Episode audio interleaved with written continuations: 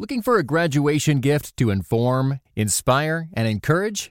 When you give a subscription to Christianity Today, you're giving redemptive, relevant news and thoughtful, balanced dialogue about the church, current issues, and public theology.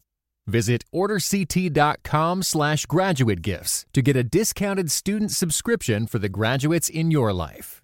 Starting at only $2 per month, this gift will engage and grow their faith throughout the year Click the link in the show notes or visit orderct.com slash graduate gifts to order now. This episode is brought to you in part by Regent College, Vancouver, Canada. Experience God's call to a life more abundant with our one to two week summer courses.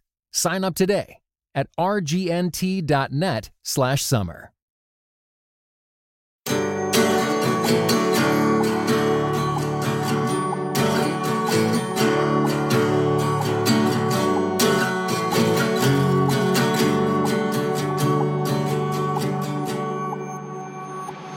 Welcome back to the Questions and Ethics program with Russell Moore. I'm Daniel Patterson, and we have just a heartbreaking question that came in uh, this week, Dr. Moore. We had a person whose family member committed suicide, and they're thinking, how do I begin to explain this?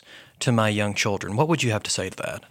Well, I, I think that, that that is a, a, very good question, and it is one that, that comes at a moment of great grief in the life of, of any family. I think uh, part of that is going to depend upon the ages of the children and the maturity levels of the children. So I would have a, a different response if these were teenage children from the way that I would respond to to young children, say um, say preteen and, and younger. If you have a teenage child, you're going to have the temptation not to disclose that this was a suicide because you you are not going to want to on the one hand say something that might uh, put the person who died in a negative light in the way that there's still a, a stigma in, in some people's minds toward toward suicide victims. And so you might want to remove that stigma from from the situation by not talking about it and just saying Uncle Mike passed away or, or died. Or you might have the the nagging thought: if I talk about this, it might provide a temptation to uh, a teenager. When we have so many uh, suicides taking place of of teenagers and young adults, and, and you're going to think, I don't want to put that I don't want to put that in in the mind of the teenager. And those are are important questions, but I think the way that you do that with a, a an older child, an older teenager, is to explain it and to put it in into context. And so uh, that would mean explaining what was going on in the life of your loved one. Typically, what's happening is there's a, a prolonged struggle with uh, depression or some other uh, form of uh, mental illness. And I think explaining that and, and, talking about the fact our loved one was really ill, he, he, was he was suffering, and I think you could have the opportunity at that point to say, you may uh, go through a time in which you're uh, facing uh, depression, and and you may feel as though you're you're hopeless, and start talking about what the signs of depression are, and to talk about that in a way that removes the stigma from that, and to say if that if you ever go through that time in your life life, don't keep it to yourself. Come and talk to us, and we'll we'll help you to, to, to get help. And if you're out of the house, if you're if you're grown and you face these things, and maybe we're not uh, around, talk to someone and, and get the help that you need so that you don't uh, end up in a in a time of uh, of, of, critical uh, crisis with this.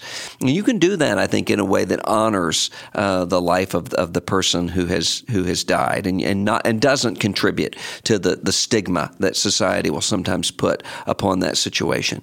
And then I think uh, it, it also will remove. You don't have to worry about well, I'm putting this idea in the mind of that older teenager, that older child, because unfortunately, uh, we live in a world where suicide is very common, uh, too common, and we and so your your older teenagers and children are already confronted with the issue of suicide. What they need is for you to put that into a Christian context of, of why life is not hopeless, even when it uh, seems to be, and what, what are the steps that someone can take in order to get help uh, for this.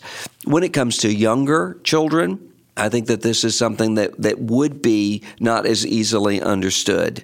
And so, unless it's a situation where you think um, that they are going to be confronted with the fact that this is a suicide, maybe a, a really high profile sort of a, a, figure where, where you think people are going to be talking about it in front of them, then I probably would, would not mention that. And I would instead say, um, something along the lines of Uncle Uncle Mike was was struggling for uh, a long time with with a, an illness, uh, or Uncle Aunt Deborah was was uh, very sad and she was she was uh, she was sick and and died. And I think that that is enough to say to children who are at a very young age, as long as you don't communicate that somehow what's happening is something that you're afraid to talk about. And I think you just have to gauge that with that child. And as time goes on, as the child becomes older and the child starts asking questions, then uh, then I do think it's a good thing to talk about it, but talk about it in a Christian framework and with a Christian uh, way of speaking.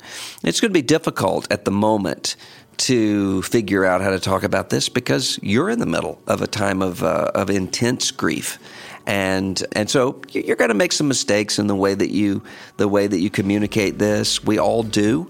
Uh, receive grace for that in your own life, and just uh, just navigate this in a way in which you're trying to equip uh, your child to think about this as a Christian. Thanks for joining the Questions and Ethics program. If you have a question you'd like Dr. Moore to answer, email it to questions at erlc.com. We'll see you next time when we help you apply the gospel to the pressing issues of the day.